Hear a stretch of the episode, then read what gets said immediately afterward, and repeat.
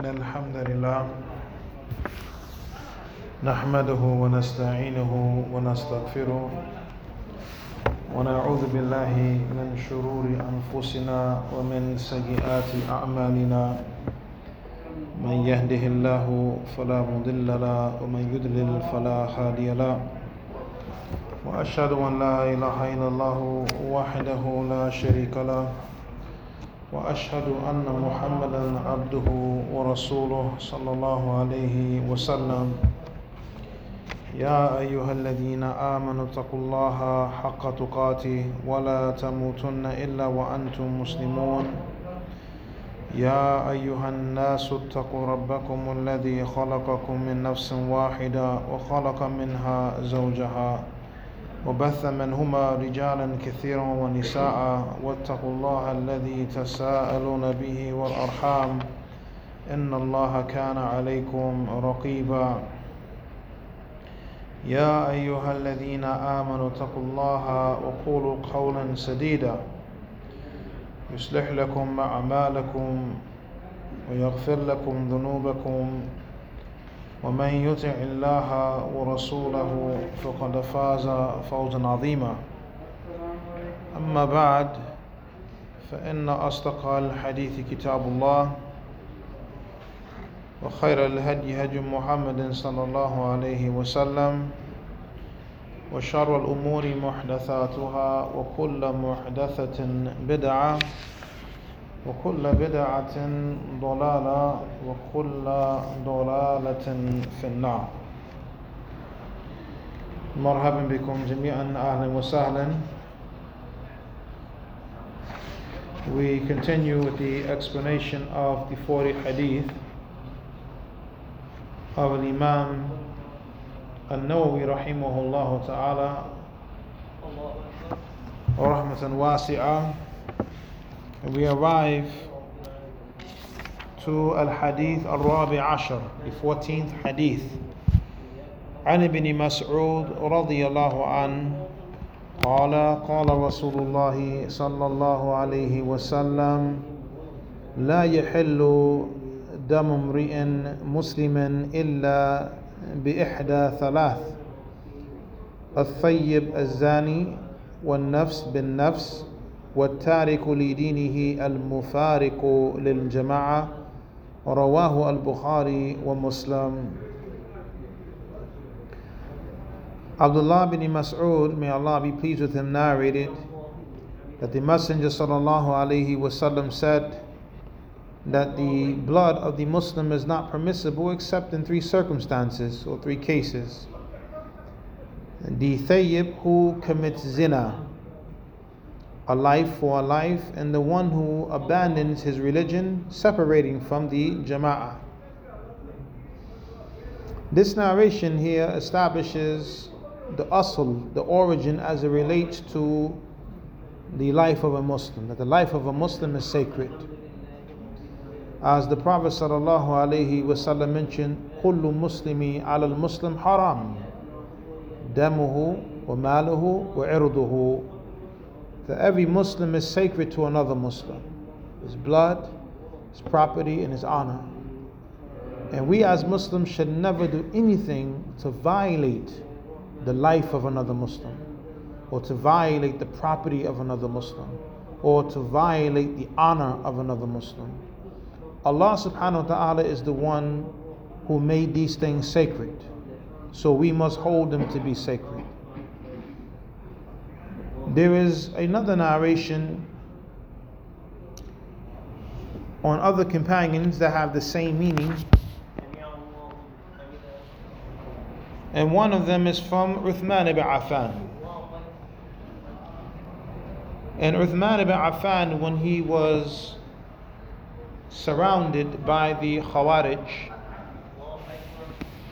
he said to them, أَتَعْلَمُونَ أَنَّ رَسُولَ اللَّهِ صَلَى اللَّهُ عَلَيْهِ وَسَلَّمْ قَالَ لَا يَحِلُّ دَمُ امْرِئٍ مُسْلِمٍ إِلَّا بِإِحْدَى ثَلَاثٍ زِنَا بَعْدَ إِحْصَانٍ أَوْ إِرْتِدَادٍ بَعْدَ إِسْلَامٍ أَوْ قَتْلٍ نَفْسٍ بِغَيْرِ حَقٍّ فَقُتِلَ بِهِ فَوَاللَّهِ مَا زَنَيْتُ فِي جَاهِلِيَّةٍ وَلَا فِي إِسْلَامٍ. ولا ارتدت منذ بيعت رسول الله صلى الله عليه وسلم ولا قتلت النفس التي حرم الله فبما تقتلونني or فبما تقتلوني. Uthman, he, he was addressing these individuals who came to his house to harm him because they were revolting against him, and these individuals were incited by the likes of Abdullah bin Saba. He kept going around to the different Muslim lands and saying Uthman is doing this and Uthman is doing that, stirring up the people, till eventually they came to Medina to harm Uthman, saying that they want justice. And the Sahaba radiallahu anhum, they wanted to defend him, and they wanted to send their children to defend him, and Uthman told them, return back to your homes, I don't want no fighting on my behalf. Look at, look at Uthman, he was, even in this situation, he don't want no Muslim blood shed. I don't want no fighting on my behalf. And also, this was him accepting the qadr of Allah subhanahu wa ta'ala, because the Prophet sallallahu alaihi wasallam gave Uthman the glad tidings of paradise, but he's going to be tested. And this was it right here. So he accepted his decree.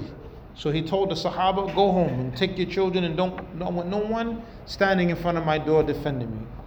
But look what he said to these individuals who were coming to harm him. He said to them, do you know that the Messenger sallallahu alaihi wasallam said that the blood of a Muslim is not permissible except in one of three cases: committing zina after being married, or apostating from the religion, or apostasy after one's Islam, or someone who has killed someone unjustly, and as a result of that, he gets the capital punishment. He said, I swear by Allah, I never committed zina in Jahiliyyah, nor did I commit zina in Islam. He said, and I have not left the religion after I gave the Pledge of Allegiance to the Messenger sallallahu alaihi wasallam. Meaning, ever since I became a Muslim, I never turned back. And I have not killed anyone unjustly. So why are you trying to kill me? SubhanAllah.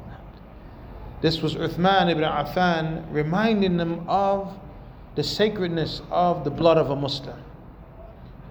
Unfortunately, they were blinded by their rage and blinded by their emotional state. This is why it's very important that we do not judge affairs based upon emotions.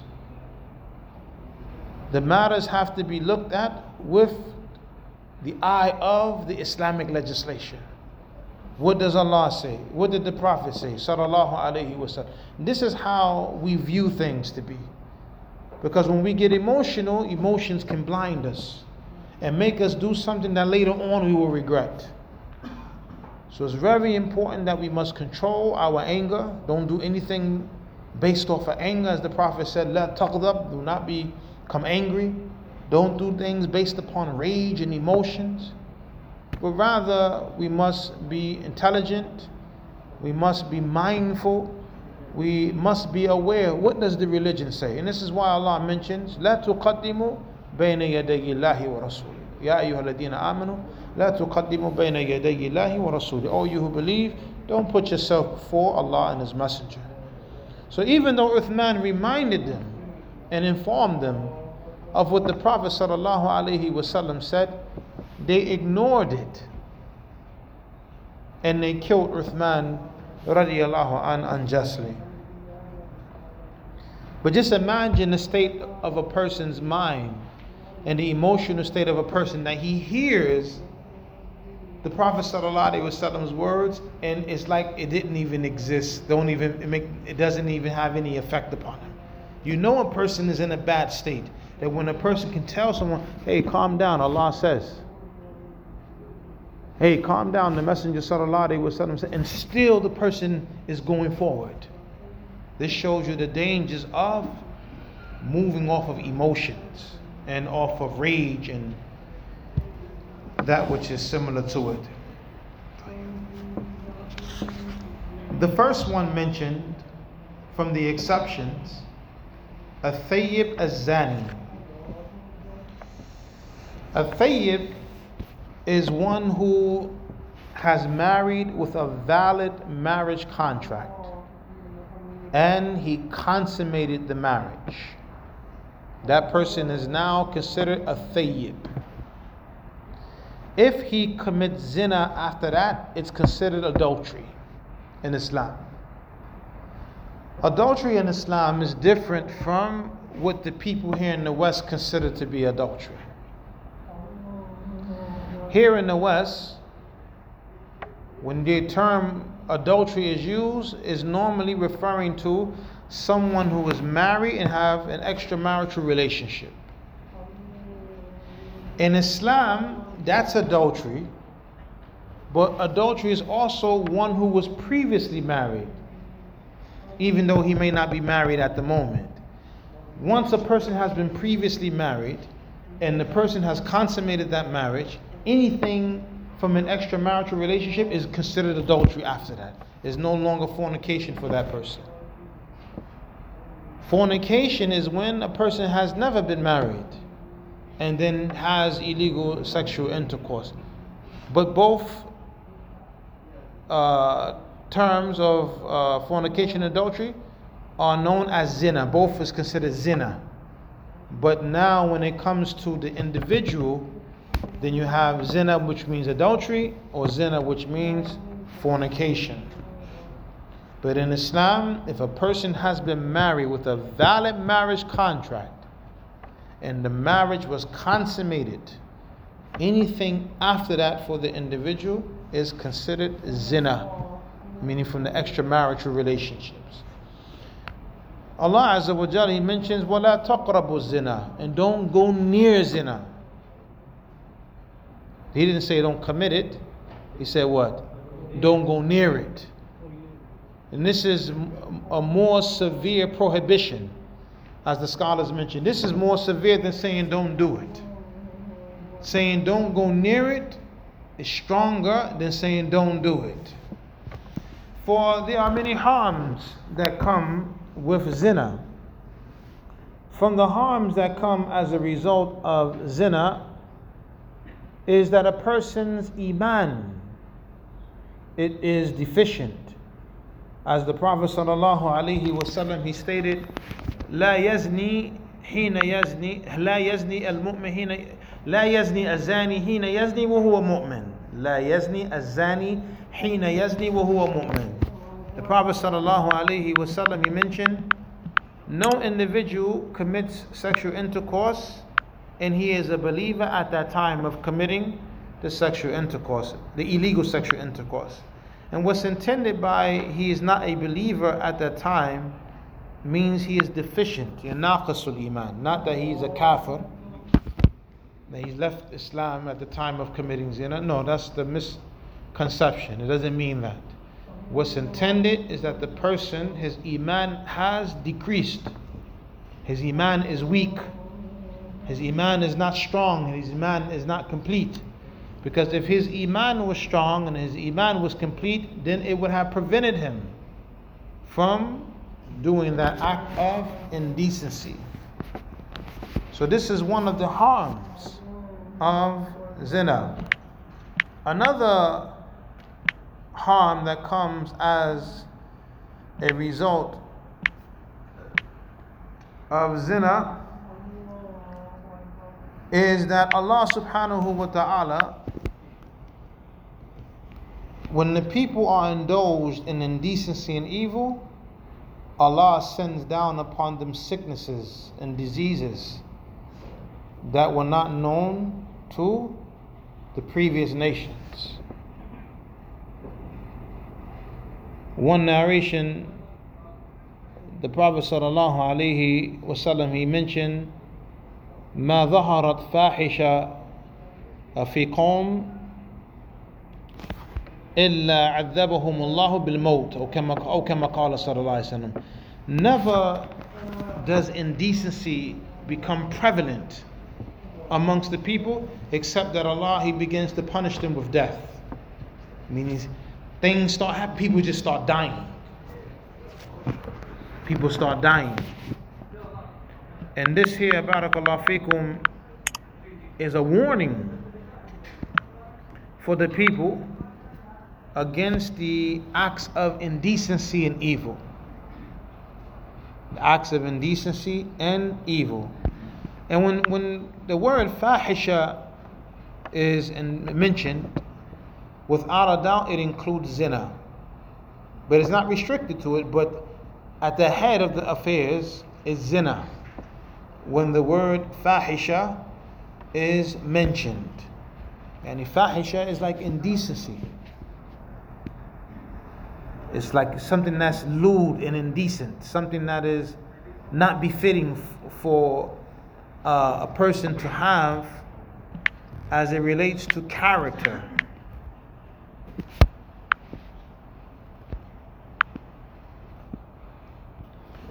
Another narration, the Prophet sallallahu alaihi wasallam, he uh, mentions, I'm just uh, looking for it. There's a statement from one of the scholars I wanted to add.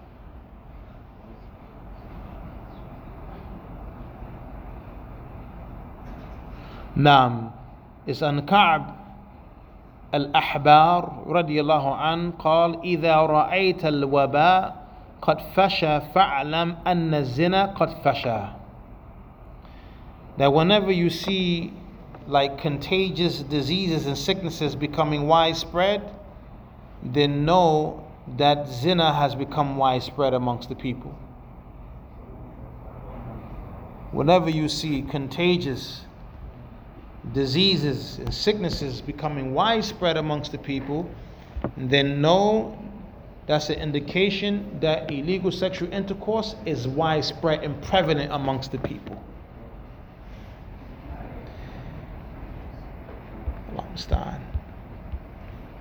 Another point,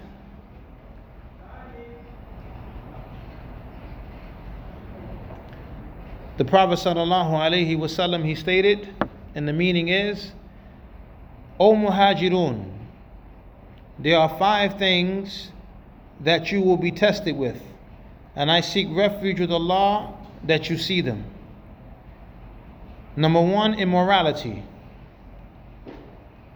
Or never does immorality appear amongst the people to such an extent that they commit these acts openly, but plagues and diseases that were not known amongst the predecessors will spread amongst them. Never do a people cheat when it comes to weights and measurement, except that they will be stricken with famine, severe calamity, and Allah will put over them oppressive rulers. People always complaining, oh, the root, we, the, our, our sins are the cause of these things to happen. People don't look at that. People always want to look at what the leader is doing that's not right. Did it ever occur to the people, perhaps Allah put that leader over us because of the wrong that we have done?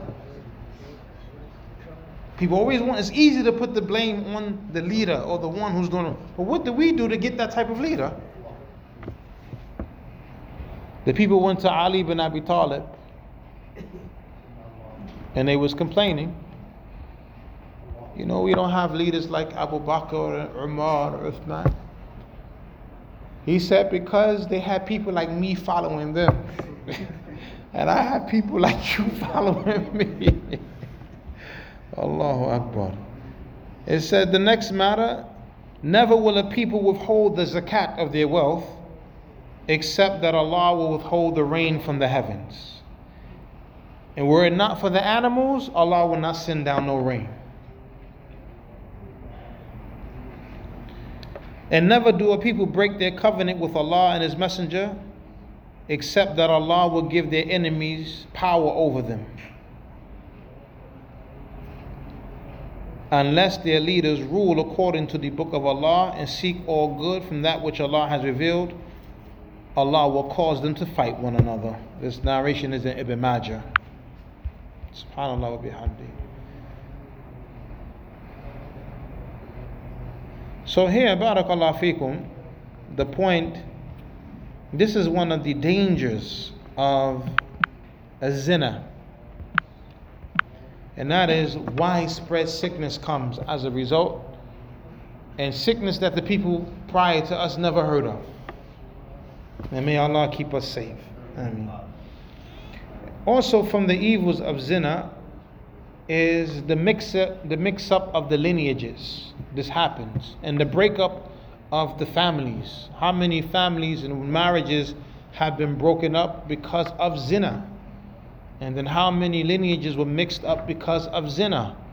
A woman commits zina, she gets pregnant, her current spouse, husband, believes that's his child, it's not really his child, he finds out later it's not his child, divorce. Or he never finds out that it's not his child and he raises the child as his own. And other than that, from the evils that come from zina. So alhamdulillah, remember, Islam has come to preserve the five necessities. The deen, that's number one. Your life, your intellect, your wealth, and your, uh, your your lineage and your honor. These two go together. Islam has come to protect your religion. So rules and regulations are in place so that you remain as a Muslim, to protect you so that you don't leave Islam. Prohibition of shirk, prohibition of kufr. These things are in place to protect your relationship with Allah. That's your deen. And then you have that which comes which to protect your life. Like, it's not allowed for people to just kill people. You can't just go around killing people and taking people's life. No, Islam has come to preserve life. Islam has come to preserve the aql, your intellect. So you find, as an example, it's not allowed to use intoxicants or to drink khamr or to smoke any type of drugs, because this will corrupt the person's uh, intellect. Uh, Islam has come to protect the wealth, so stealing is forbidden. Dealing in riba is forbidden, or trickery, and other than that, these things are forbidden to protect the wealth of the people. The, uh, the rules and regulations when it comes to dealing with the wealth of the orphan are in place to protect the wealth of the orphan. So Islam has come to protect the wealth of the people. It's not permissible, as an example, to sell something you don't own. It's not permissible to sell something that's unknown. These rules and regulations are in place to protect the people's wealth. And then lastly, you have the lineage or the, the honor. So Allah has prohibited zina to protect your lineage, to protect your honor. No one wants to be looked at as a zani, as a person who is lewd and indecent, immoral, committing illegal sexual intercourse. So Allah has forbidden these things. Anything that can lead uh, to zina is forbidden. This is why we are commanded in the Quran to lower the gaze, to put your gaze down. Right? If you see the opposite sex, lower your gaze, don't look, don't stare. And there is no such thing as one look for Allah, one look for you, and then the third look for shaitan. There's no such thing. Right? You've heard that before, right? It doesn't exist. That comes from jail. I'm, I'm being honest. Like these now, like that narration, that probably in Allah knows best, probably was started in prison. Right? There is a narration that says the first look is for you. What's intended by that is the unintentional look. Like a woman, she passes by you and you just happen to see her. Khalas, don't look again. That's it. Anything after that, that's a sin now. Right? First look, not first look is for Allah, second look for you, and then the third look, that's shaitan. no, no, no. And then the first look is not an, an, an intentional look. Right? One brother, he was looking at a woman and he just kept his eye, said, I can't blink, I got to get my first look. No. The narration don't mean that. You know, I'm gonna keep my eyes open and I'm not gonna blink, you know. And as soon as I, cause once you blink, that's it, that's your look. No, no, no, no, no. Hadith doesn't mean that. And likewise, the women have to lower their gaze too. But Allah mentions the believe in men first, because it's more of a fitna upon us than the women. But that doesn't mean that they are allowed to just be looking at men. They have to lower their gaze too. Also, the prohibition of being alone with a woman. The Prophet ﷺ mentioned that whenever a man and a woman is alone, meaning they're not related, that shaitan is the third party. And this is, we have to be very careful. Unless it's like some necessity you can't get around. Sometimes we're in a situation, is a necessity, can't get around. Other than that, it is not allowed for a man to be alone with a woman. He's not mahram for her, meaning she's not uh, a non-marriageable uh, relative. His mother, his sister, his aunt, daughter, granddaughter, and the likes. You're not supposed to be alone with women. Another narration, the prohibition of shaking the hand of a woman. The Prophet ﷺ said what means, uh, it's better that one of you gets hit over the head with an iron rod than to shake a woman's hand who's not mahram for him. And the Prophet ﷺ, as is mentioned by his family, he never shook the hand of a woman. And don't be embarrassed to tell the woman that I can't shake hands, excuse me, it's for my religion not to shake hands with women. They have to understand, or they will understand. You know, sometimes we do it out of embarrassment or not wanting to hurt someone's feelings, but Allah has more right to be obeyed. And we just have to explain with, in a beautiful way. You know, from our, from our religion, you know, it's not allowed for us to uh, touch hands, you know, with a woman who we are allowed to marry or can marry. And, you know, subhanAllah, you see, it's amazing how the rabbi, you'll see a rabbi, the woman, put, she, he won't put his hand out. You'll see some, they won't shake their hands. And here we are, we are Muslims, we have the haq, we have the truth. We, we put the hand out first. The pro- No, we ex- especially must we explain to us, lay Jews, is a hadith. It's not permissible to put your, to, you better get hit over your head with an iron rod than to shake a woman's hand who's not mahram for you. If this is your mother, khalas, tell you. This is your sister, your wife, your grandmother, you know, you can hug them, kiss them on the forehead. This is allowed. But we're talking about a woman that's not your wife and you can marry that woman. Yes. So you can marry that. We have to be very careful. The Prophet, when the woman would come to give bay'ah to the Prophet ﷺ, normally the Prophet would shake the hands of the Sahaba when they gave bay'ah. They, we would shake their hands. But he didn't shake the hands with the woman. He would just take their bay'ah from them verbally. Because he never shook the hand of a woman. He's the example. You know, and all we have to do, barakallahu fikum, when dealing with the non-Muslims here in this society, is explain in a good way. Explain in a good way. And believe me, you have even from amongst them, they say, oh no, I know. I forgot. You have that.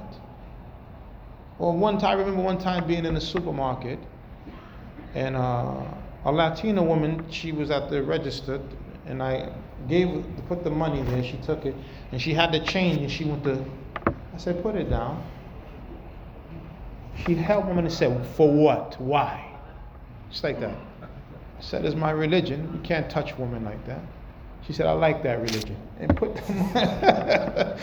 Wallahi, wallahi. She put the money there. I just took the money away. Another situation at my job. Alhamdulillah, um, a brother, he had accepted Islam. And, but prior to his Islam, he was a ladies' man at the job. Alhamdulillah, he accepted Islam, and all the women were mad. And it, at the job, it was mad. Because now he's telling them, listen, I can't do that no more. No, no, no, I'm a Muslim now. You know, alhamdulillah, he was, you know, mashallah, I gave him strength. So they was coming to me. This, this guy is a Muslim?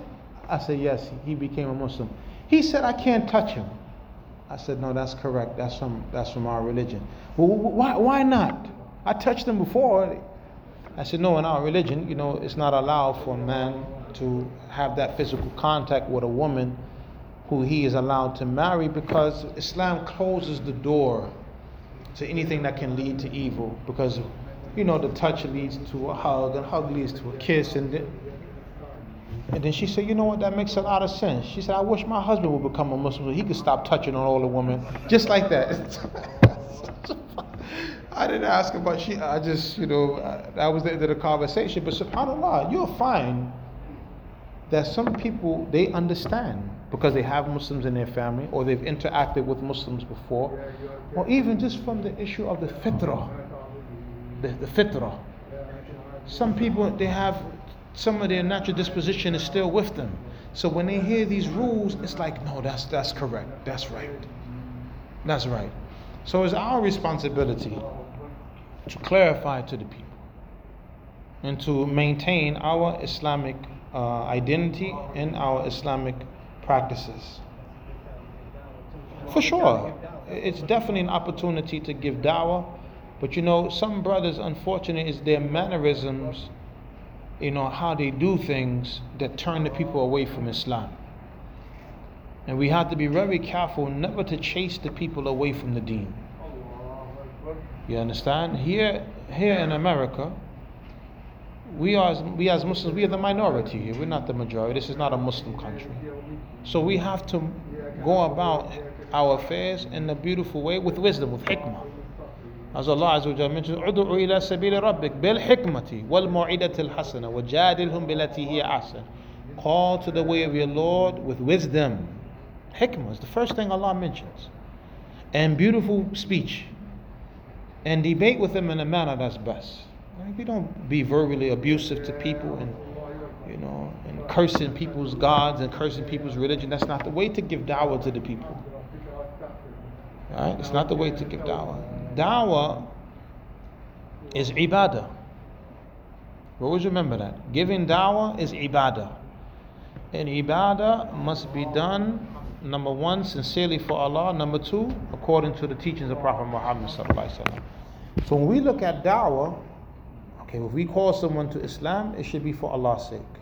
And secondly, when we call someone to Islam, we should use that which the Prophet gave us. Like, bashiru wa la tunafiru. That's one of the mannerisms of giving dawah. The Prophet, when he would send people out to call people to Islam, he would say, Bashiru, yani give the people glad tidings, wa la tunafiru. Don't chase the people away. Yassiru wa la tu'assiru. Make things easy, don't make things difficult. This is the instructions that the Prophet Muhammad sallallahu alaihi wasallam gave to the Sahaba when he would send them out to different lands to call the people to Islam. So this is a, a manhaj, a methodology that we must observe as it relates to giving dawah. We can't just give dawah any way we want to give dawah. Some people think you can give dawah by uh, performing magic tricks and, and using music and stuff like that to give dawah. It's not the way to give dawah. Dawah is ibadah. Since when you ever seen the Prophet Muhammad sallallahu alaihi wasallam blowing on a flute saying la ilaha illallah, la ilaha illallah, and they're playing the flute, or somebody playing the flute and he's on the side chanting la ilaha illallah, and then the people say, oh, what's that? When? You'll never find it in the seerah of the Prophet sallallahu alaihi wasallam. As a matter of fact, prior to the Prophet sallallahu alaihi wasallam becoming a prophet, he was invited to go to like a party where it was music and singing, and Allah Azza wa Jal caused him to fall into a deep sleep. Didn't let him go. This was prior to him becoming a prophet. So now he's going to become a prophet and music is going to be used as a tool to give dawah to the people? No, no way. No way. But when we see the Prophet sallallahu alaihi wasallam, he gave dawah with good speech. He gave dawah by way of good manners, fulfilling the trust, being someone who was truthful, being someone who was trustworthy. This was this was from the ways that the Prophet gave dawah, sallallahu alaihi wasallam. Reading to the people what Allah said in the Quran. This was the way the Prophet sallallahu alaihi wasallam gave dawah. But we do not find the Prophet sallallahu alaihi wasallam using these other methods that we find people in this day and time using to give dawah. Yes. You don't have to call me Sheikh. Just brother, please. Yes. Yes. A person uh, calls to what he knows. What you know, that's what you speak about. What you don't know, you don't speak about. The Prophet said, "Ballighu anni walau ayah." Convey on me, even if it's one verse from the Quran, or even it's one hadith. Whatever you know, that's what you, you teach. If you know a benefit from Islam as it relates to the status of the mother, then you mention it. Islam honors the mothers.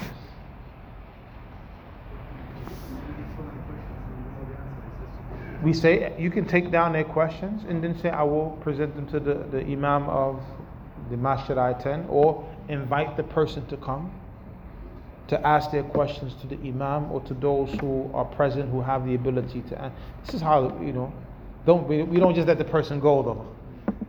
No, because we want the people to enter into Islam. We want good for the people. No. So the the thayyib is the one who has married with a valid marriage contract. And this also means, like, if a person prior to Islam was married as a Christian and then entered into Islam, you thayyib, because that marriage is recognized by Islam. That's why the scholars, they say, nikahun sahihun, a valid nikah. Doesn't necessarily have to be within Islam. Yes, because remember, the marriages of the people of the book are recognized. And when a person comes into Islam married, he's considered to be married. Let's say a, a man and a woman were married as Christians, and then both of them accept Islam. They're, they're still married. They don't have to get remarried in the masjid. The marriage is recognized. Or if the man accepts Islam but his wife didn't, but she's a Christian, he's still, because it's allowed for a Muslim man to be married to a kitabiyah, the marriage is recognized, is, is acknowledged. And the marriage was consummated. Thumma zana, and then afterwards he committed zina. Then he is given capital punishment. And this is in a land, on a place where Islamic law is, not here in America. We don't have authority here. We don't have the authority to take nobody in the backyard and everybody get some stones and we just want to...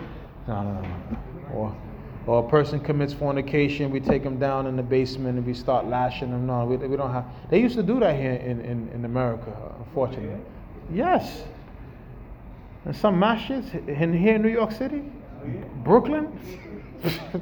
Man, they take you in the basement quick, man. You get some lashes on your back, I'm telling you, but that's that's that's not allowed. That's not allowed, because we don't have authority here to do that.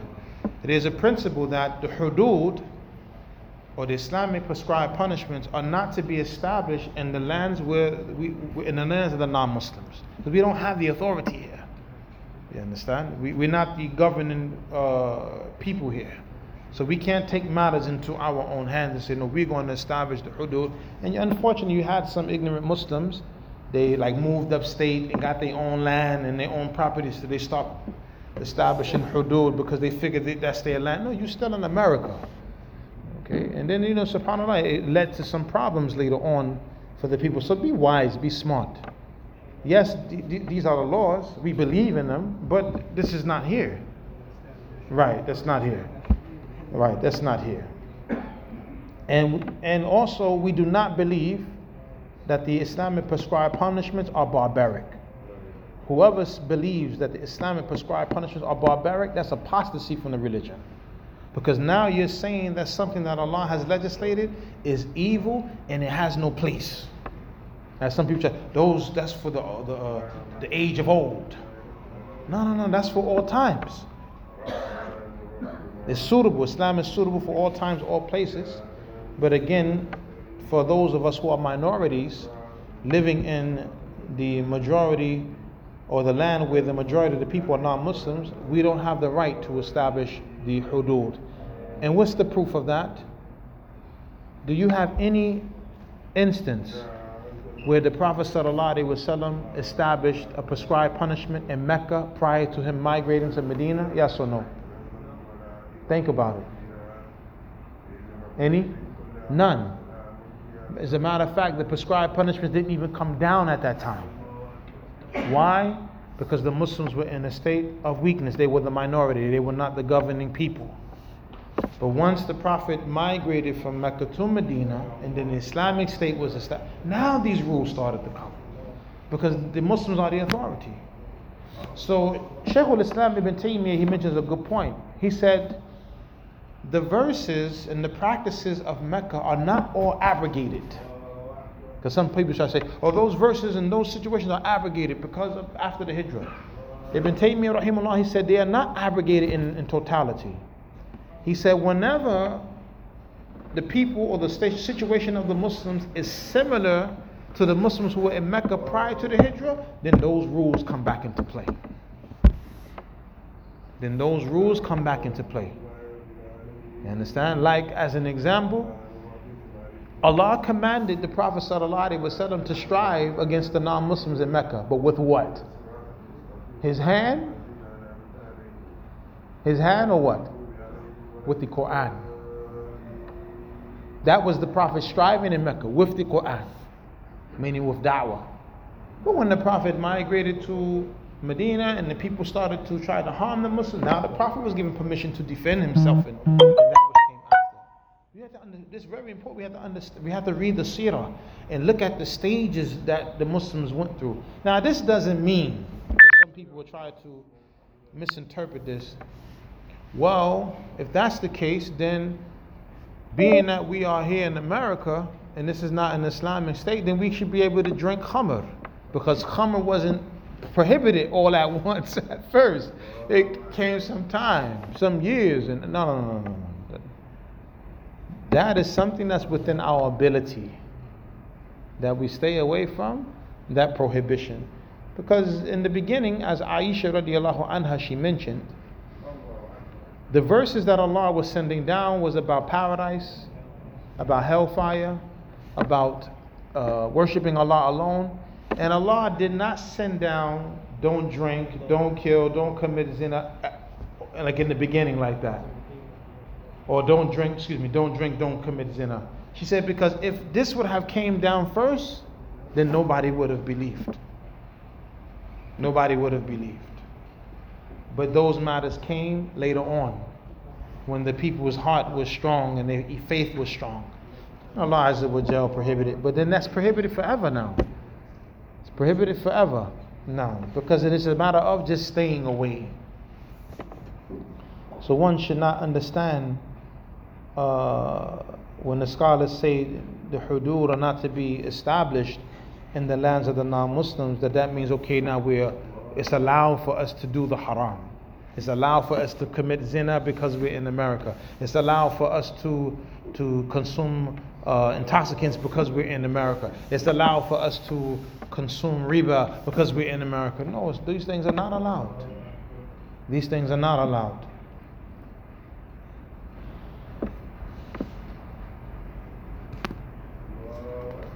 In the time of the Prophet sallallahu alaihi wasallam, there were some companions who fell into the zina, and the Prophet sallallahu alaihi wasallam, he punished them. And after him, the rightly guided khulafa, they punished the people for committing zina.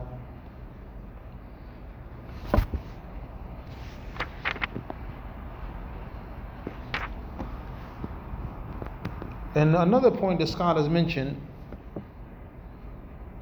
that the awliya of the woman,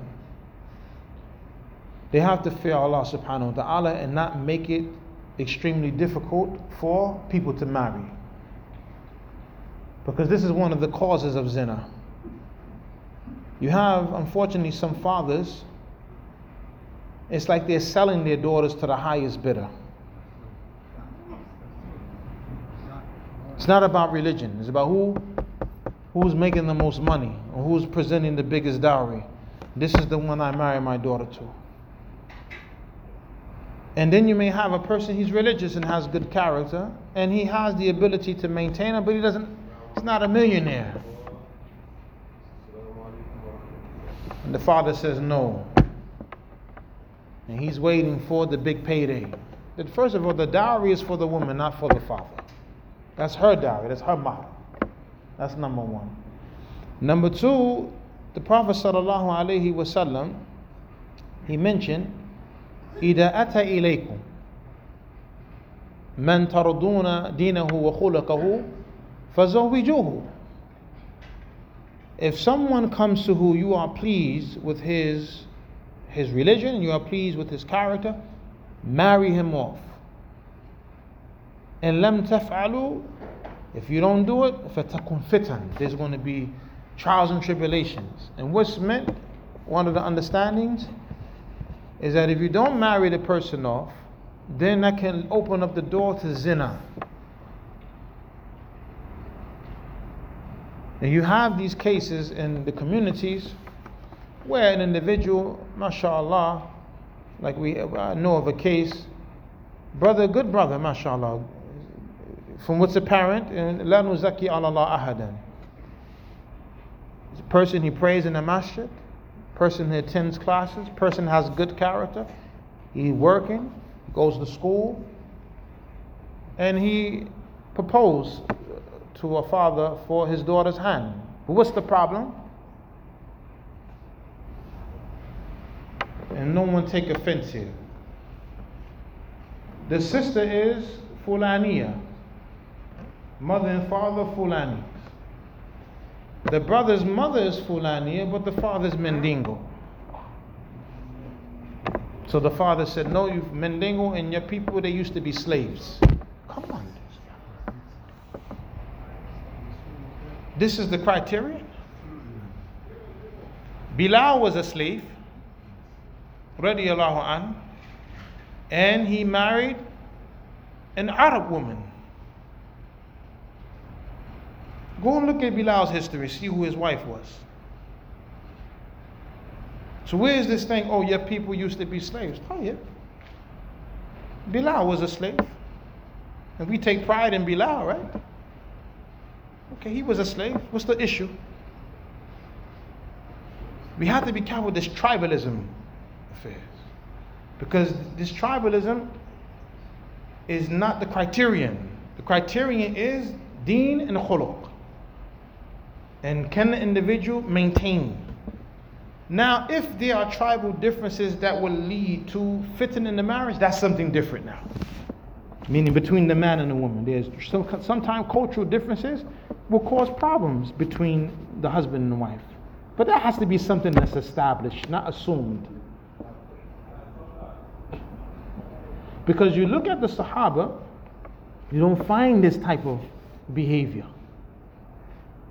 You don't find this type of criterion being used. This one is such and such, this one is such and such. No, because you're not from this tribe. And no. Okay, the Muhajirin married from the Ansar. The Ansar married from, they were different tribes, different people. Different people, different, they had some different, everything wasn't the same as it related to cultural practices. What was important was what? The taqwa of Allah subhanahu wa ta'ala. And the marriages were successful then. So you find that these type of things, putting these type of stipulations, and it can open the door for zina. That's why the Prophet said, if you don't do it, then there will be fitna. There will be fitna that will come. Yes. So talk about uh, Bilal. So why you don't find uh, something Bilal said about Muhammad, like Abu Hurayra, like Bakr? There are narrations with Bilal's name mentioned in it, and the virtues of Bilal, and there are narrations. Abu Hurayra radiallahu an, when he accepted Islam, he used to he stayed with the Prophet every day. He didn't work. He used to just be with the Prophet, just getting the narrations. And the Prophet made dua for Abu Hurayra that Allah allow him to memorize good. And Abu Hurayra said, I never forgot anything after that dua. So Abu Hurayra has more narrations than even Aisha. Aisha is the wife, but Abu Hurayra has more narrations than her. Abu Hurayra has the most narrations than all of the companions. Abu Bakr is the best friend of the Prophet Muhammad sallallahu alaihi wasallam. Abu Hurayra has more narrations than him. So don't make an issue with Bilal. Don't make no issue with Bilal. Don't, don't say, hey, why Bilal ain't got no, no, don't make, their companions don't, who don't have a lot of narrations. Abu Bakr himself, he doesn't have a lot of narrations. He has some narrations. But he's, he is, the Prophet, they asked the Prophet, who's the most beloved of the men to you? He said Abu Bakr, but Abu Bakr doesn't have the most narrations. So what that mean? Something wrong with Abu Bakr? Nothing wrong with Abu Bakr. Some companions didn't narrate a lot, but others did. That's it. Alhamdulillah, Abu Bakr wasn't the mu'adhin. Bilal was the mu'adhin. One, listen, look, look at this. No, no, no. Ibn Maktoum, there's others. But look, the companion who had the dream about the adhan. He went to the Prophet, told the Prophet. Umar ibn al-Khattab had the same dream. What did the Prophet say? Go teach Bilal. He has a stronger voice. Why ain't let Umar? Umar had the same dream. Why not Umar? Umar is second rightly guided uh, Khalifa. Go teach Bilal. His voice is stronger. Everybody has their virtues and everybody has their position. And the Prophet sallallahu alaihi wasallam, being the leader that he was, he put the people in the proper positions that they were in. But look at the hadith. The Prophet was in Jannah, and he seen the, the, the castle or the palace of Umar. But then he said, Bilal, I entered Jannah last night and I heard your footsteps in front of me. What you do? Bilal said, I don't know, but only thing, whenever I break my wudu, I make wudu and I pray two rak'ahs. The Prophet said, that's it. Hey, Bilal. African Bilal.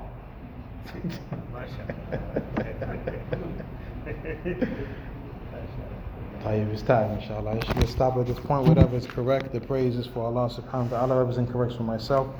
Subhanaka wa bihamdika ashhadu an la ilaha illa anta astaghfiruka wa atubu ilayk.